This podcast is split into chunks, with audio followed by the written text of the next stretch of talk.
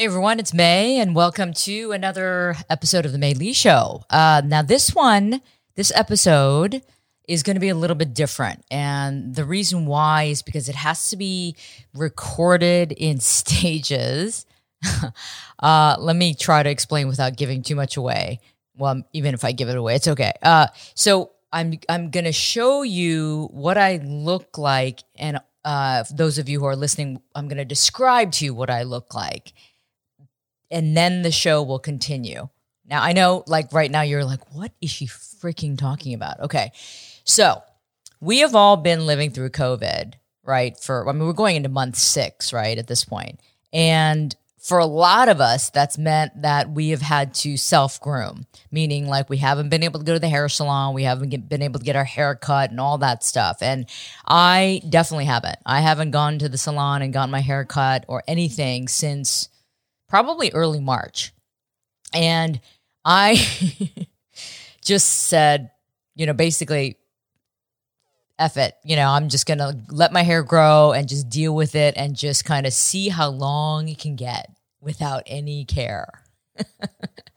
so now it's gotten to the point, seriously, I, I, I hide it well just to let you know if you're watching the show and you've been watching the show, I hide the fact that my hair is out of control pretty well because it's sort of layered and I kind of just put the better looking hair in the front. and you never see the back of my hair, right? You never see it. So, what's happened is that my hair grows super, super fast anyway. And it's gotten so long that I say I look like Cousin it now. If you guys know the Addams family, all right, so do you know who Cousin It? Cousin It is the character that has really long hair, and he's just all hair. It's just really long brown hair, and he the only the way he speaks is like this. Mm-hmm. Okay, so I just put my hair in front of myself like this, and I look like Cousin It, totally. And then if you look at my hair from the back, you'll see how long it is. See, did you see that? It's crazy, right?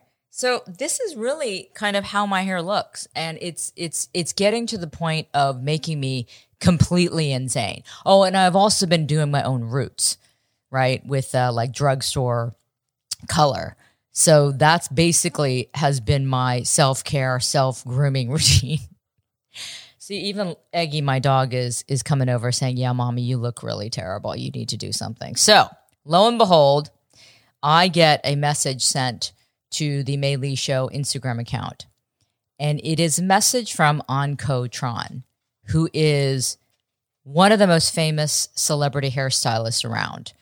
Uh, Vietnamese American. He is incredibly successful, incredibly talented, incredibly famous. And he's done like every celebrity you would think of um, under the sun, done done their hair.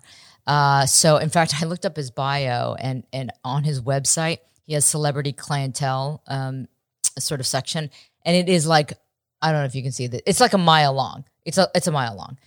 Uh, so he writes and says, uh, "Really enjoy the show. If May would like to get her hair done at any time, let me know." Right?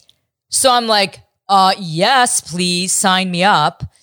So then I thought, how fun would it be to make this into a show uh, to talk about, you know, my transformation, my COVID hair, and turn it into something that's a little bit more acceptable. and also talk to Anh about his life and and how he became this celebrity stylist and his artwork and because what he does truly is artwork it's very artistic and very creative so i thought well let's try to do a show doing this. Now, because we're still in COVID, we have to take precautions. So that's why I'm shooting this in pieces. Uh, he is going to come over to my home. We're going to cut the hair outdoors in a safe environment, obviously. Uh, and then we're going to be doing the interview also safely, uh, socially, dis- distancing ourselves, uh, et cetera, et cetera. But I really wanted to kind of record this intro for you guys because I wanted you to see the truth about my hair. that it's been smoke and mirrors for a while. but I got to tell you, I kind of can't wait to get a lot of this chopped off. I mean, you can't see, but it is it is some dead shit uh, down here and lots of split ends and damage because I had gotten balayage before, which is a bleaching technique, and uh, my hair is pretty dried out and and looking like straw on the ends. Uh, but cousin it no more. Cousin it needs to say goodbye. Um, if it's not cousin it, it, I felt like Bigfoot. I mean, one of the two, interchangeable. So it's time for a change. It's time for COVID hair to say bye bye. So, all right. So next stop is my haircut with Anh Co Tran, and then I'm going to be talking to him about uh, about his career and about his life. All right. So now you've seen it and heard about my hair pre cut and style. All right. Okay. Let's keep going with the show. Okay, so this is part two, and Anh Co Tran is here at my house to begin my transformation. Podcast listeners out there, to see Anh's process of styling my hair, check out the episode on YouTube. But for now, let's move on to part three and my interview with Anh Co Tran. Okay, now here we are for part three of this episode. I know, I don't think I've done a multi part episode like this, but Anh my hair looks amazing, if I can just say so myself. Seriously, it looked, it was a total transformation from what I was, I looked like before and now. So tell me what you did to kind of take me from cousin it to now, just briefly. so um, you know taking off the split ends and the dead ends and then reshaping your layers and reframing your face and that that was it Yeah. it's just so simple and add some curls in and to make it more natural looking. right. I but know. I know. but you do have natural curls so i think it natural waves so i, I think Right. it'll be really complementary to the haircut Yeah, no, and it's about it making it easy. I think that's what we all want when it comes to hair. It's like low maintenance hair. Absolutely Yeah. low maintenance is the key especially now like, Right. you don't have to do your hair I know. and if you can just wash and go and add some products in yeah, exactly. Yep. Well, I told you during the cut that I would I gave myself a challenge because because of COVID, you know, we're in shelter in place. Nobody was getting their haircut. Nobody was doing any kind of self grooming really. So I was just like, I'm just gonna let it go as long as I can. And it got to the point where obviously I couldn't do that anymore. But are you in the beginning of COVID, were you seeing that that people were like, "Well, I can't do anything," so they were trying to self groom. So what was what were you seeing? I kept on getting um, Instagram message of like, how do I cut my hair? How do I cut my bangs? And how can I trim myself? I'm like, Yeah, yeah, we might be in this for a while, but we might not. But condition your ends. You know, maintain your healthiness of the hair is the best thing because Yeah. the last thing you want to do is cut your hair and then, and I have seen because I'm now starting to come back to work and I've seen how people have layered their hair. It's quite interesting. Oh, by themselves, really? So Yeah. it's some mistakes that you're having to repair. Yeah, Oh, yeah. how funny! It's not anything major. Yeah. I think color is probably ma- more major because they trying to color themselves, and I don't do color, but I've seen a lot of like interesting color. Yeah. that's trying to like repatch the grays or re-highlight the hair. And Hey man, I told you that's what I tried to do. I've been trying to do my own roots, and you know, I, as you can see, I didn't do a very good job in parts of my hair. yeah, But but you know, we're all trying to make do during this time, which is so unusual, right? Mm-hmm. So um, I did watch tutorials, and I've had friends try to watch tutorials to try to cut their own hair. But at the end of the day, everybody was like, "I cannot wait for salons to open up." So have you had like a steady stream now that things are starting to open up Mm-hmm. of people saying, "I need to come you"? Yep. Uh, very steady. I mean, Yeah. we're very busy. Every time we open up a books, it's just it gets books out so quickly. Yeah. So I mean, I even had uh, I went to the Bay Area last weekend, and my one of my client was vacationing in Newport Beach. Yeah. and she lives in the Bay Area. Okay. She drove back to get her haircut, and then drove back to Newport Beach. I'm like, you're insane. She's like, oh, and I got to do this. It's been six months. Wow. Yeah. That's how dedicated she was. Right, She's right, like, right. I need to get a haircut. But it lasts for six months. So Yeah. it's just like, you know, it's one of those things that you get it and then she's like, I just have to cross that out. exactly. Can't exactly. looking like that, you know. But So, here's what I'm curious about because um, I just look at my own behavior, but also friends. It's been six months now of us being, you know, in this unusual situation. I kind of wonder if that's going to change how people look at self uh, grooming and self care and beauty and all of that. Do you think we're starting to see a shift in, you know, how people are viewing that and the importance they're placing on it or not? You know, are you seeing a change in well, that way? I, I noticed that as far as haircut, because I only do haircuts, yeah. that they do low maintenance haircuts more than ever. Okay. So I have clients who cut it off Yeah.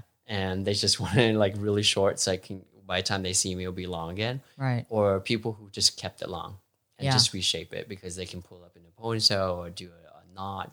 Like a knot would be so easy. you Right. know, something like that. They you could just do on a daily basis. Right, right. I, I asked that because I just wonder, you know, we are we're all thinking, oh, COVID and quarantining, it's sort of a time for self-reflection and you're sort of reprioritizing all these things that you thought were so important before and now you're saying, why did I get so worked up about that kind of stuff? Right. And I just wonder if again, the grooming and the coiffing and like, you know, running to the salon every 3 weeks is something that people are like, "Hmm, do I really need to do that anymore?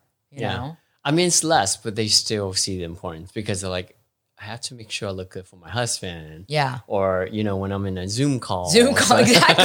Yes. when I'm in meetings, I don't look like, you know, Yeah. a crazy, crazy person. That's so true So, now. Now they're yeah. saying because people are doing Zoom and having to be on camera more than they ever were before. I mean, I'm used to it because that's my business. But normally people they didn't have to worry about that before. So now people are like buying things like ring lights and Yeah. you know trying to make themselves look better. So that's actually that's actually an interesting point. yeah, yeah. And then I think, I yeah, that's just major thing that I just like, I need to look good. right. So, right. yeah. Okay. But it's still low maintenance. Like they like they understand that you know if I can't see you, uh, this will last to the next haircut or Right. the next time I won't see you. Right. Okay. All right. Let's talk about you now. Let's go back because you have such an interesting history, right? You, your family fled Vietnam in 74, right? Well, no, I was born in '74. oh, sorry. You were born in 74. Sorry. That's but then you fled when you were four years old. Yeah, so 78. Okay. They escaped um, in the middle of the night. That's what my uh, family said. And, but uh, in a fishing boat. Right. Um, we thank God we're fishermen because we know, I guess, the Morse co- codes when it when Morse when code, yeah. other um, pirates, Thai pirates, would um, signal um, because that's how they can tell if someone who doesn't know their um, um, language, like sea language. Um, so if they don't, a lot of time they would get um, robbed. Oh, and raped and killed. Oh my god. so God. there's a lot. There's like they knew there was a huge exile from Vietnam, so they would steal the gold and yeah, rape the women and kill the kids and everyone. Yep. So, because your family knew Mm-hmm. how to communicate that way, you were able to avoid that. Yep. Wow, Yes. that's amazing. That is yeah. I I was yeah. That's why one one thing that my my dad told me like that's Huh. one thing that I always get people and, Right. because it was like oh will one of us help us and then they'll be like okay we'll come help you and like you know and that's how things happen. Right. Yeah.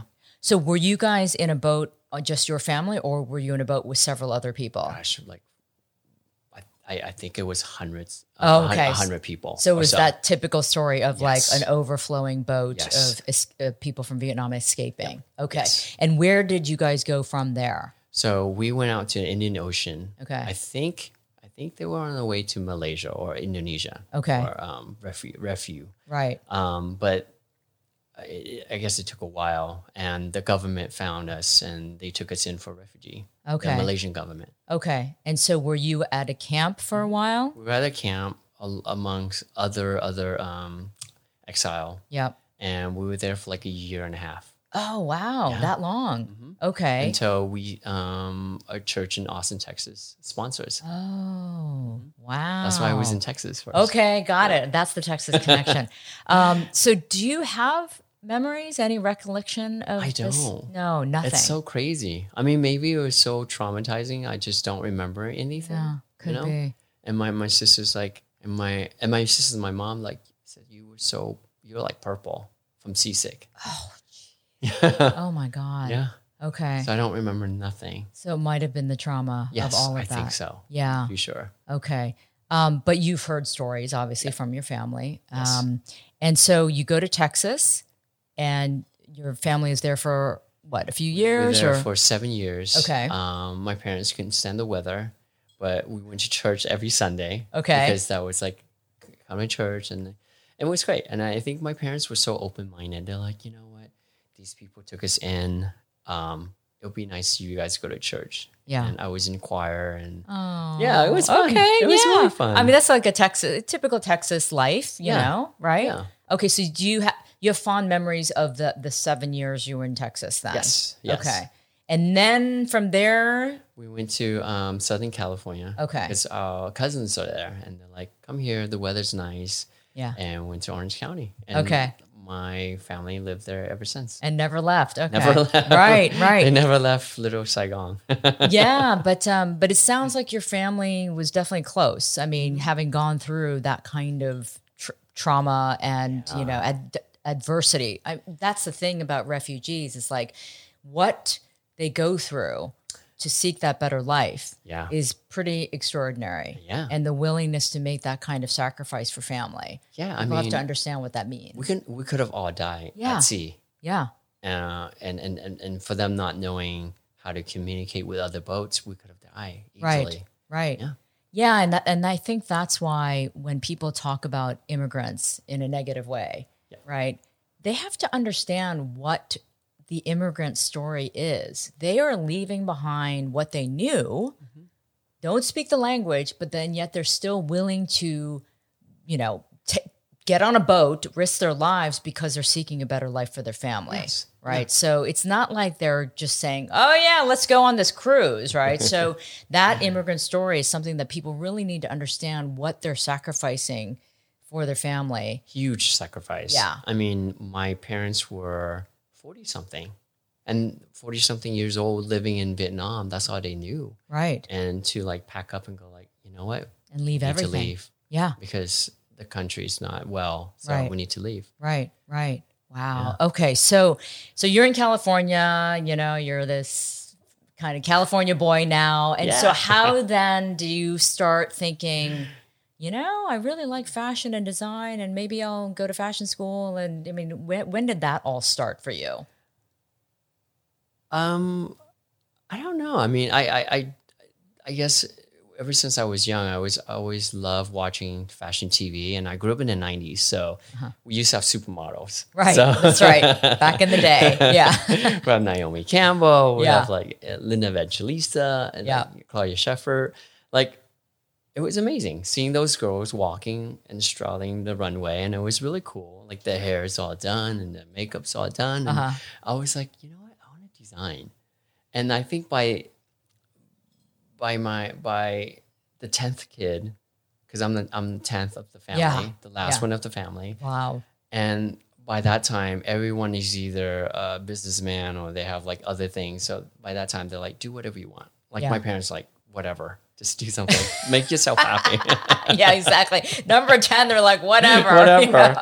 And I mean, the, number ten was kind of an accident because they didn't expect to have me. Yeah. So Okay. and and they're like, okay, fine. And it was interesting because I was pretty much a black sheep of the family. Okay. I went to art and went to fashion. Because w- all your other siblings were they more They're all like business. conservative? Oh, all business. like, okay. do business, do things, and they're like, "Oh, you do fashion?" I'm like, okay, whatever. Right. Oh, you're gonna cut hair now? All right, cool. and then they're like, whatever, whatever makes you happy. Yeah. But now they're like, can you cut my hair? I'm like, remember, remember what you said to me? they're like, well, you know, I don't mean it. I didn't know how good you were. I'm like, Right. but it's cute and it's funny. But you were saying as you were cutting my hair that you you had you naturally gravitated to this, and then when you started doing it, it just came so naturally to you. It came really natural. Yeah. I mean, I it was just one of those things that just came really easy in life and just I don't know. It's I feel like anything that in my life when things just fall naturally, it just it's just meant to be. Yeah. And when things are meant to be, it just really comes really easily. Right. And But I mean, you can have a natural talent, but then to make it successful, those are two very different things, right? So Yes. for you, how how long ago did you start? I started 20 years ago. Okay, 20 years ago. So 20 years ago, nobody knows who you are. No. Nobody knows you're good, you know, none of that. So tell me how that evolution took place then in terms of getting from that point to now you're Anh Co Tran. I mean, seriously, I say your name to my friends, and when I told them that he's gonna come come cut my hair, they were freaking out. Oh, Literally, they're like, "Oh my god, I follow his Instagram," and and one of them was even like, "Can I come watch?" I'm like, "No, we're in COVID. I'm We're so sorry. Just watch the show." But um, but literally, like you have that kind of um effect on people, your name and your reputation.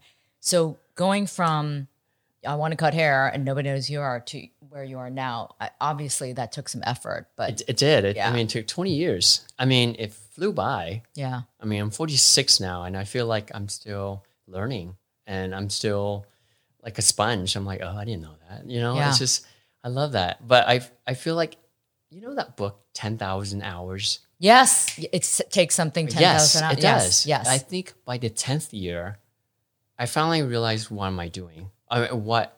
How? Why am I doing things? Because I Mm. feel like the first 10 years were like what I learned is what I did, right. and not knowing why and just doing it. okay. So I, I can even see it in my assistants when I when they do graduate, they just mimic because that's what they Right. learn and that's what they knew. it's almost like an academic. yes, Yeah. exactly. And Yeah. they just like, okay, this is what I learned. This is why I practiced. Like I guess same thing with um, lawyers and, and and and doctors. But once they gain experience, they're like, oh, this worked for me. This didn't work for me. Or, oh, oh, this works. You know, Yeah. and that's how you find new techniques. And it's combinations of old and new, and that makes it different. Right. And right. it's not like I'm reinventing the wheels. Like what I do is like I really like to have clients who can just do their own hair. Right. If they can't do their own hair, at least they wash it and like you know it looks good. Right. So right. that's one one of my key thing. Oh, sorry. I know my dogs always interrupt my show, but that's okay because Not at all. the audience is used to it now. They know this. Um, but I don't know what's wrong with you, Sugi. We're having a serious conversation right now. Um, yeah, so I guess it, it, it ju- you start developing your style, obviously, which you did. Yep. That became famous, right? So um, again, it, it was that constant like evolution Yes. that you were going through yourself. Yes, and I think I think one thing that really stand out when I when I I, I, I guess how I describe the way I cut hair is, is I call it lived in hair. Yeah. and and lived in hair is basically a term or i guess it's just a trademark now uh, meaning that sometimes when you get a haircut and it takes like a week to sits in or lived in That's true. and so that's why i'm trying to recreate something that's been broken in like where like how you wear or buy a pair of vintage jeans Yeah. It's already broken in Right. so having hair that's already broken in, it almost suits your face so much that you forget what your hair looks like before. Yeah. Instead of like planting a haircut on someone, because sometimes when you plant a haircut on someone, it's just like, oh yeah, you got a haircut. But when when you do a haircut that suits them so well, it's just it's just It just looks them. natural. Yeah, it looks Like, very it- natural. It looks like it, they've had this haircut. Exactly. And it's, yeah. yeah. I so mean, that's how that term came lived in hair. I'm not trying to like stroke your ego here, but I got to tell you, when I looked in the mirror after you cut my hair, I'm like, oh my God, it just looks so, yeah, it just looks totally natural. Aw. As if, you know, I just kind of woke up this way. yes, I wake up this way. I mean, I wish. But yeah, so it does make sense. It is like a nice pair of old jeans that you're used to and it's comfortable yes. and there's no fuss, right? Um, and it's, again, low maintenance. Yes. You want that low maintenance look. yes. Yeah. and and and and that came from an image of when I was growing up and I was admiring Kate Moss because I love her, Uh-huh. and she always had that bed head That's so true. after sex hair. Yes, that's And- so true. It's so sexy, but Yes. yet feminine and kind of like together, but Right. kind of messy. Like I right. don't really care. But like easy, Yeah. breezy, yeah, kind like of cool yeah. girl. Yes. like you know. Oh, so that's that was the inspiration That for was you. inspiration for me to recreate that Oh, in a in a cutting form, not Okay. just styling form, but Yeah. like to have that all the time with my client. So that's why that was my inspiration. oh, okay. So is it good old Kate? All right. Yes. Um, Yeah. so so now because this is your trademark, I mean everybody knows you for this look, right? Um, where uh, then do you, have you tried to move on from that and develop something else, or like how does how does that work for you? What's your creative process like? That's the tricky part. I think, I think, getting your foot in the door is the most easiest thing. Yeah. Staying inside is hard. Reinventing yourself, um, progressing yourself is Right. hard. Right. You know, um, I think through education, I learn a lot about how I can improve my haircuts or how I can improve the looks to the point where I have to dissect it down in order for me to teach it. Right. So I've been teaching a lot, and it's really been helping me um, with the progression. yeah. Um, what would be next? I don't know. I think one thing that's really natural about it is like I just have to let it be Mm. and see where it takes me. Yeah. You know, and I do want to do something different, like progressively. Yeah. And I guess like Sassoon or um, Tony Guy, it's like they have a signature look, and for them to progress is it's it's sometimes it's like you have you're so known for that signature look, Right. and like the Rachel back in the days. That's right. Chris That's right. McMillan, Yep. and you know he progressed, and we all have to like really look deep inside. And sometimes it's a curse too because Yeah. people just know you for that look or Right. know you for that signature cut. Whereas you're trying to grow, and then you can't grow too out of it because then it's like, okay, that's not you. then they're like, you who are, you? Yeah. Exactly, Yeah. exactly, Exactly. But progressively and and making it different, right. you know, sometimes it can be the, the most subtlest types of um, styling technique, but it makes it different. So But again, you, you have to also be observant of your environment and the times. And like I said, you know, with COVID, maybe people are starting to shift their view on grooming and you know what they actually want, how they want to project their image. Yeah. You know, maybe it's not as flashy as pre-COVID. You know, that kind of thing. So you have to also take that into consideration. and and and I think even during the time when I was cutting, like I really realized that people don't have to come in every six months or every month to get the haircut. Mm-hmm. They usually the haircut should last about like maybe two months to six months. Yeah. So maybe this is a this was a really good prep for COVID. Right. Right. And whereas yes. before, when I, I remember when my sister we used to get haircuts or her hairstylist, she would go in every every month or every three three weeks Right. to get her hair done, to get a haircut. And then when I do get clients who are like old school like that, like, do I have to come in every six weeks now? I'm like, no. Like, you can come three months. They're like, really? I'm like, yes. Because the way it sits and the way it, Yeah. it grows out, it would just morph into another haircut. But see, that's what makes you a very nice stylist because you're not making as much money if you're telling people to come in every six months, right? But I, but I really feel like good words will spread more. You know, and then you get new clients.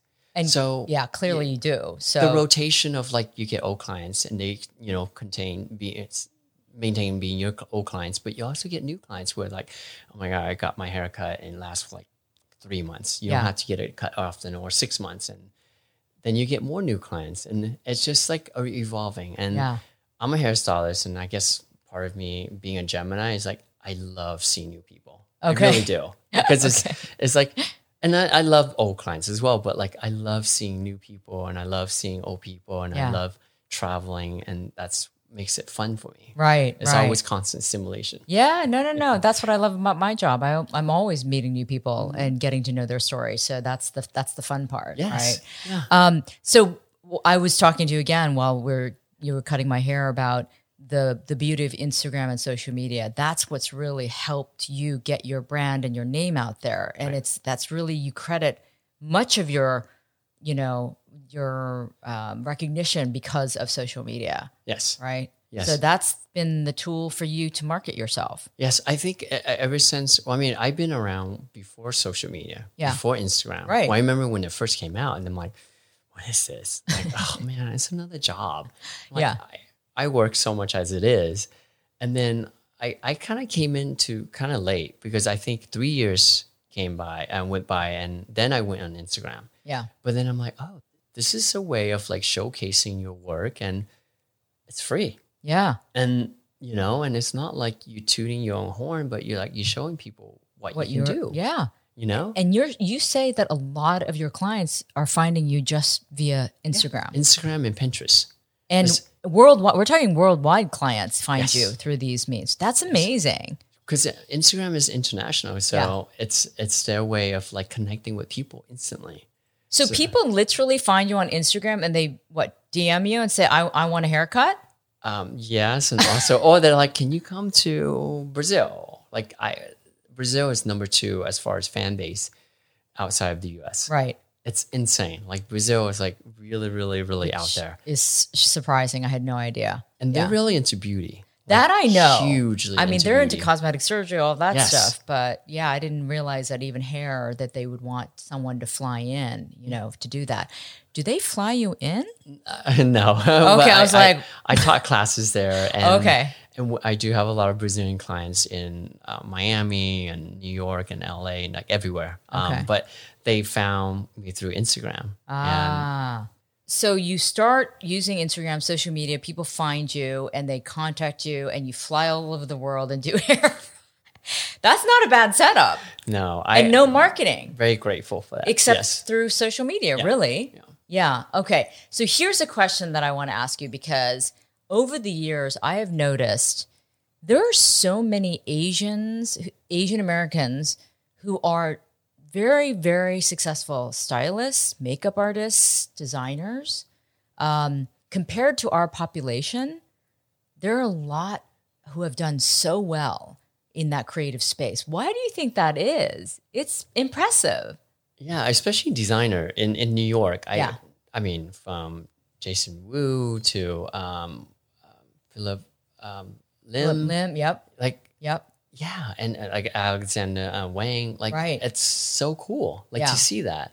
And, stylists, I mean, hairstylists too, like you. I mean, I've seen others who are pretty prominent and they're catering to a lot of very well known clientele who are coming to them. I mean, I don't know. Are I- we I- just like extra talented or something? I I think we like beauty, you know. Hmm.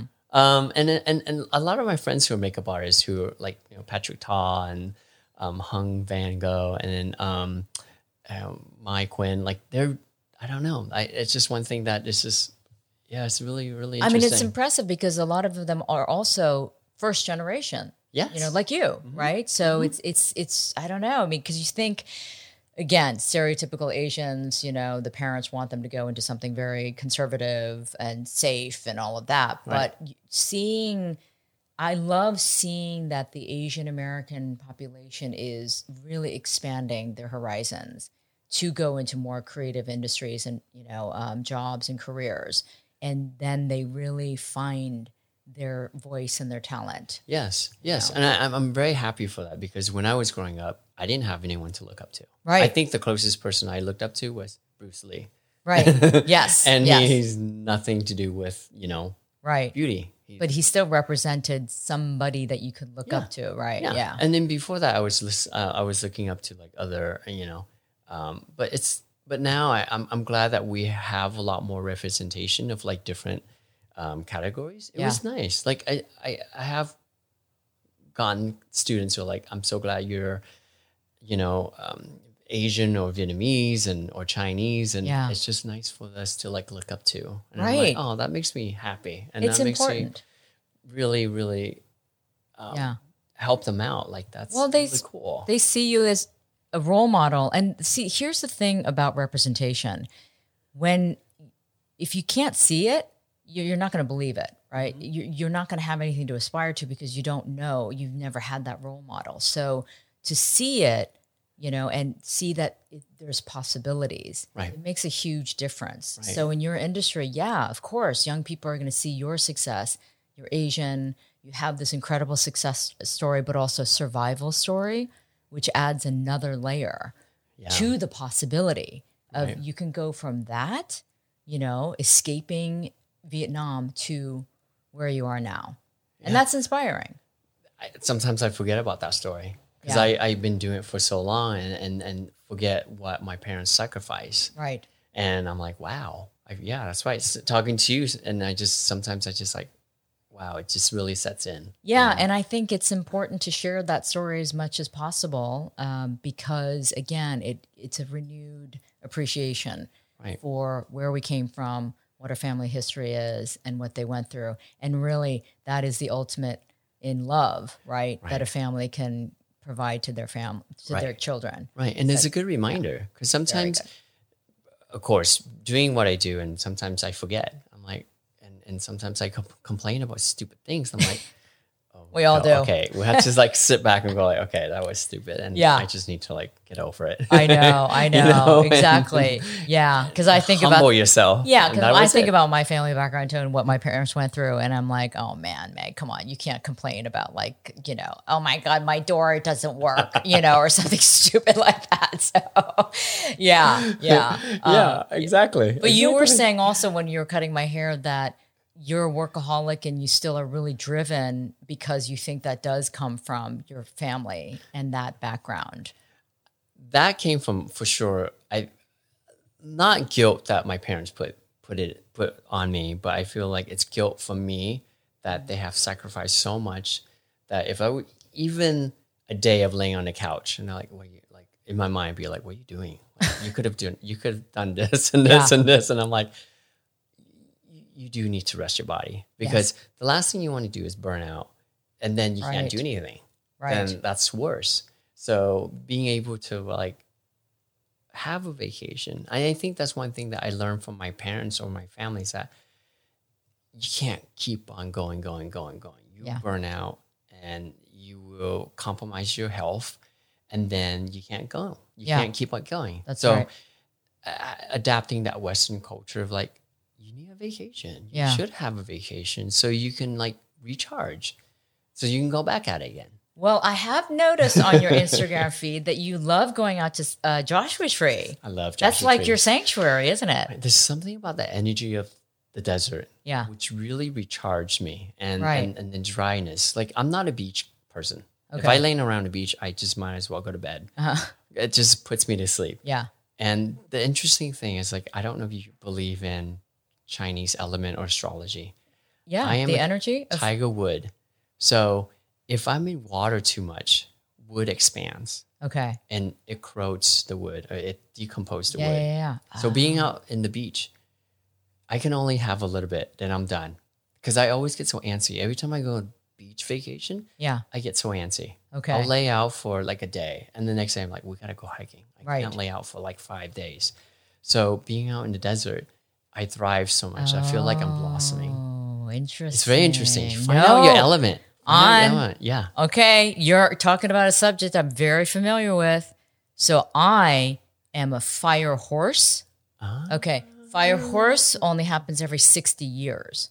Oh. Okay, so back in the day, they didn't want to have babies during the year of the fire horse in Asia because they didn't want a girl fire horse. Because a girl fire horse was out of control, hard to tame, needed to run, run, right? And so when I was born, my grandfather was like, uh oh. She's a wild one. Yeah, yeah, heart, you know, just again, just just on fire. You're like very fiery. I don't know why people think that about me, but No one makes you think that. but here's the thing about the element thing too. Mm-hmm. You know, uh, in Korean astrology, it's similar to you know Chinese. Uh, there's five different elements, and you're usually a combination. If you look at your charts, you're a combination of a couple of different elements.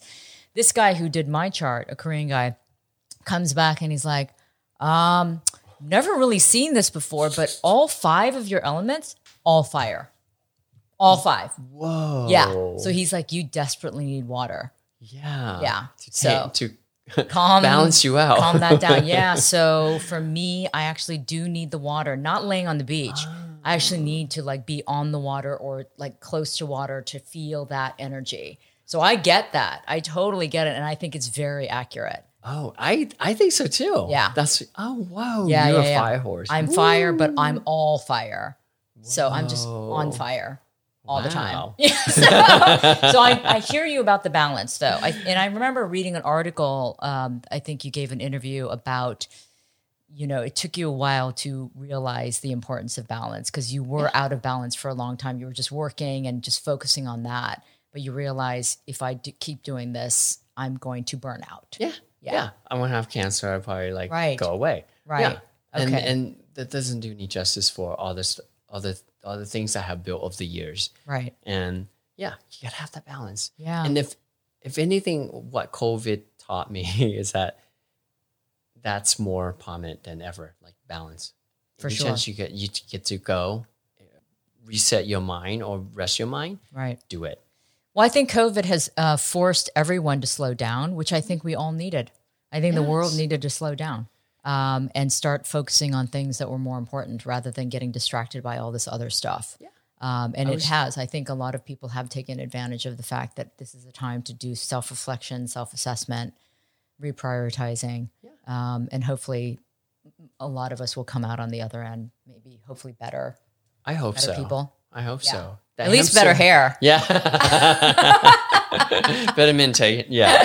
Yeah. I agree. I agree. Um, yeah. Final question, though. I know that you recently um, were appointed as creative director for Milbon. Yes. Global creative director, which Yeah, is really global. Yes, I know. super honor. Yes. So tell me about that role and the company because I had never heard of it, to be honest, before I read about it uh, related Um, to you. So, gosh, I mean, it's it's a big shoe to fill. yeah. um, before I was with L'Oreal professional, and um, I was their um, global ambassador. But this is like another step forward, meaning basically creating aesthetic imagery or direction of um, image images or hair for the company globally.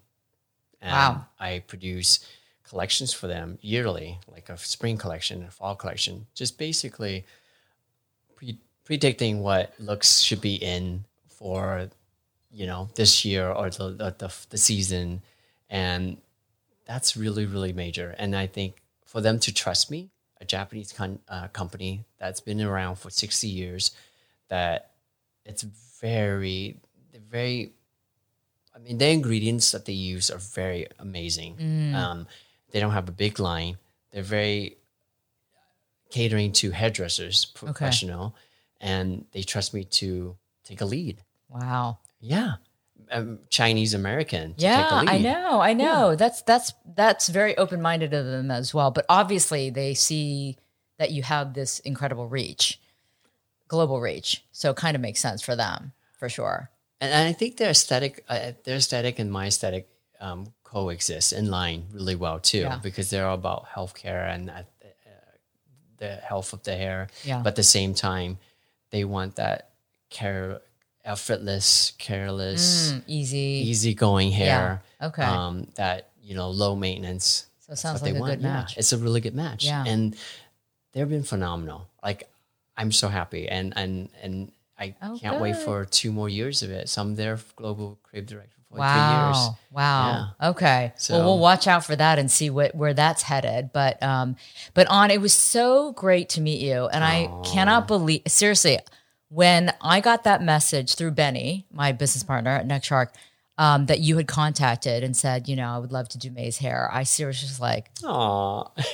"May- me, you know, and I'm like, oh my God. So yeah, I was very excited. And the fact that you were willing to come down here to do it, I just can't thank you enough. Aw. I mean, May, I, I I appreciate what you do, and Thank I you. really uh, like this is this is nothing compared to what you do for our community. So Oh, I well- thank you for being a voice of our I- community. it's very important. Thank you for saying that. I really appreciate it, and I think it's important, and that's why I do it. So, um, and when I hear that from you know people who watch the show and listen, it really, you know, obviously it, I have a purpose. I feel like I have this purpose, but it's uh, confirmed and reaffirmed by people like you and others. So, I thank you. Thank you. Ah. And now I have such fabulous hair. I don't know what to do anymore. I just have to, I wish it wasn't COVID because I'd be like running around going to a party or something, but at least we documented it so everybody can see. But thank you so much. I'm I'm so happy to not say goodbye to cousin It. So Aw, it's yeah. my pleasure, and uh, uh, it's so nice to meet you. Yeah. And well, we'll get together again. I know, Soon. I can't Um, wait. and I'll I'll keep watching you on Instagram and see all your travels and all of your evolution of styles. But um, but yeah, we'll we'll stay in touch for sure. Okay. Aw, All thank right, you for thanks, thank you, May, for having me on. here. I Absolutely. appreciate it. Well, I have to say, it's been about a month since I got my hair cut by Anh, and it's still holding up. So he's absolutely right. Uh, the way he does hair and the look that he gives you uh, really is kind of that easy, you know, low maintenance uh, hair, which I love. Right? Eggy? Eggy's sitting right next to me right now. For those of you who are listening, if you hear heavy panting, that is my dog. That is not me. Uh, so listen, um, usually with my episodes, if you uh, listen and um, watch on a regular basis, I normally start the top of the show with news headlines and, and different um, timely issues. Well, because of the way I produce this particular show, I'm actually going to do it at the end right now. Um, and that's also because I really need to talk about some very important things that have been happening lately in our world uh, that have to be addressed. Um, one of them is the fact that just recently we passed the 200,000 death mark with COVID 19. 200,000 people have died because of COVID 19 uh, since this all started, you know, so seven months ago, in seven months. Uh, and this is a milestone that we never thought we'd reach. I don't think any of us would have thought that 200,000 people would have really died from COVID 19 because we thought we would have it under control, that uh, it would be taken care of, that leadership would know what it was doing. Well, we obviously thought wrong, very wrong.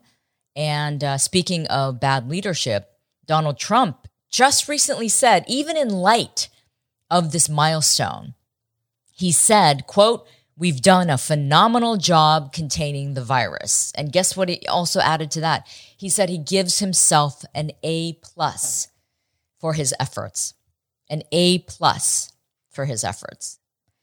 I don't think the 200,000 people who are now dead or their family members or loved ones would agree with that.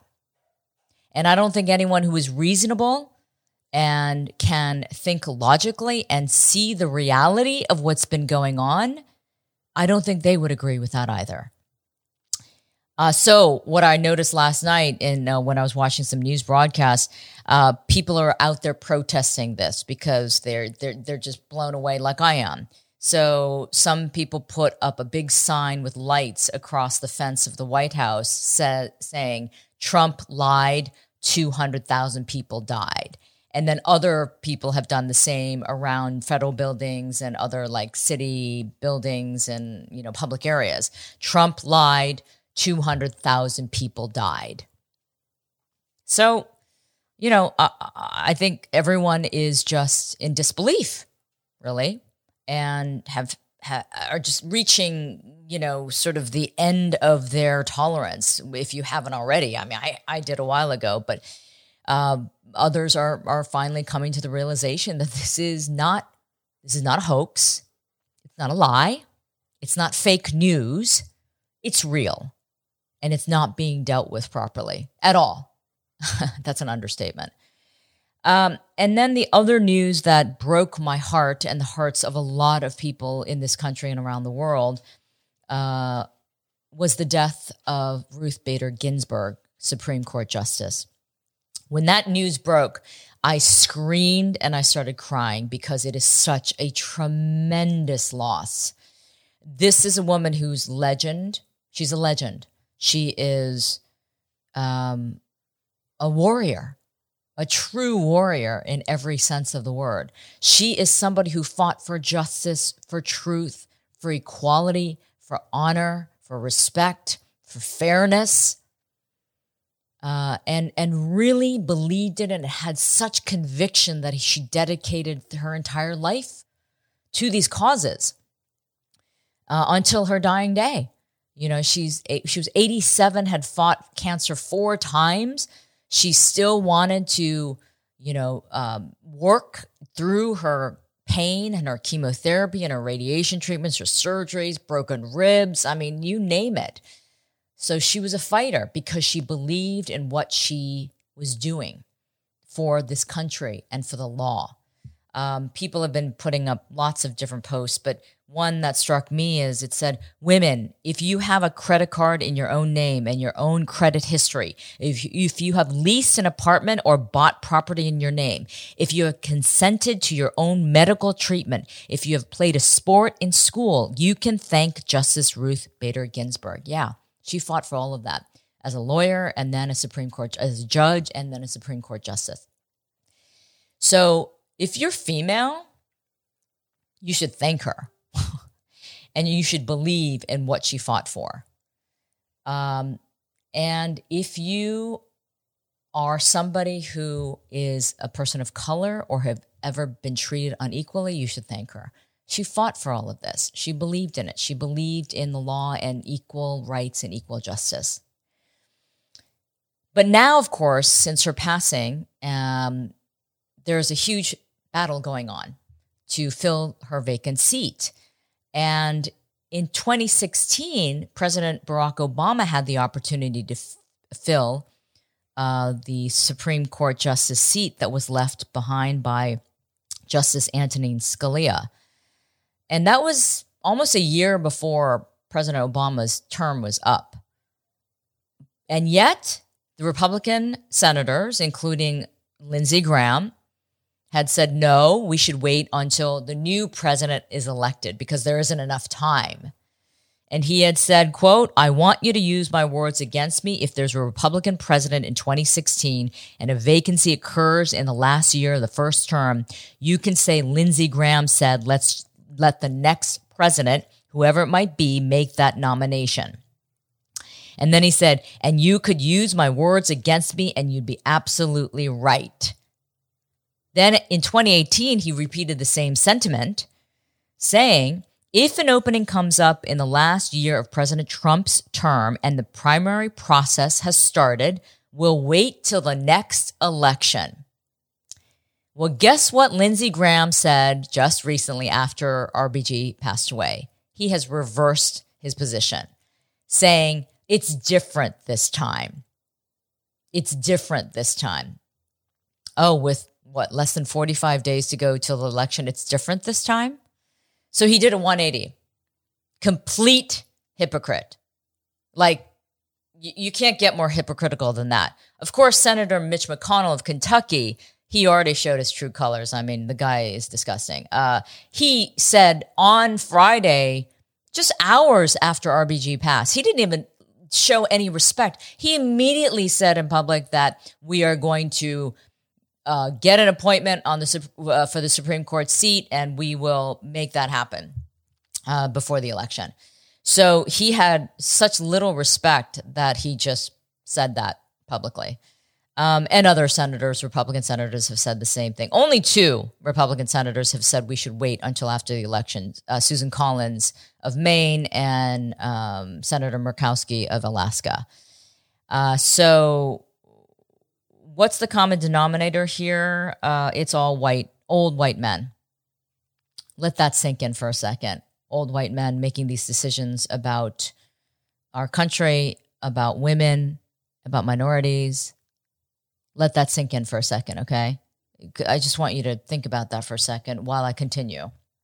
Uh, so, RBG's last wish according to her granddaughter who had spoken to her and actually written this down in her computer recently came out and said in the final days of her life i asked my grandmother if there was anything she wanted to say to the public to anyone that wasn't already out there I pulled out my computer and she dictated the following sentence to me. She said, My most fervent wish is that I will not be replaced until a new president is installed.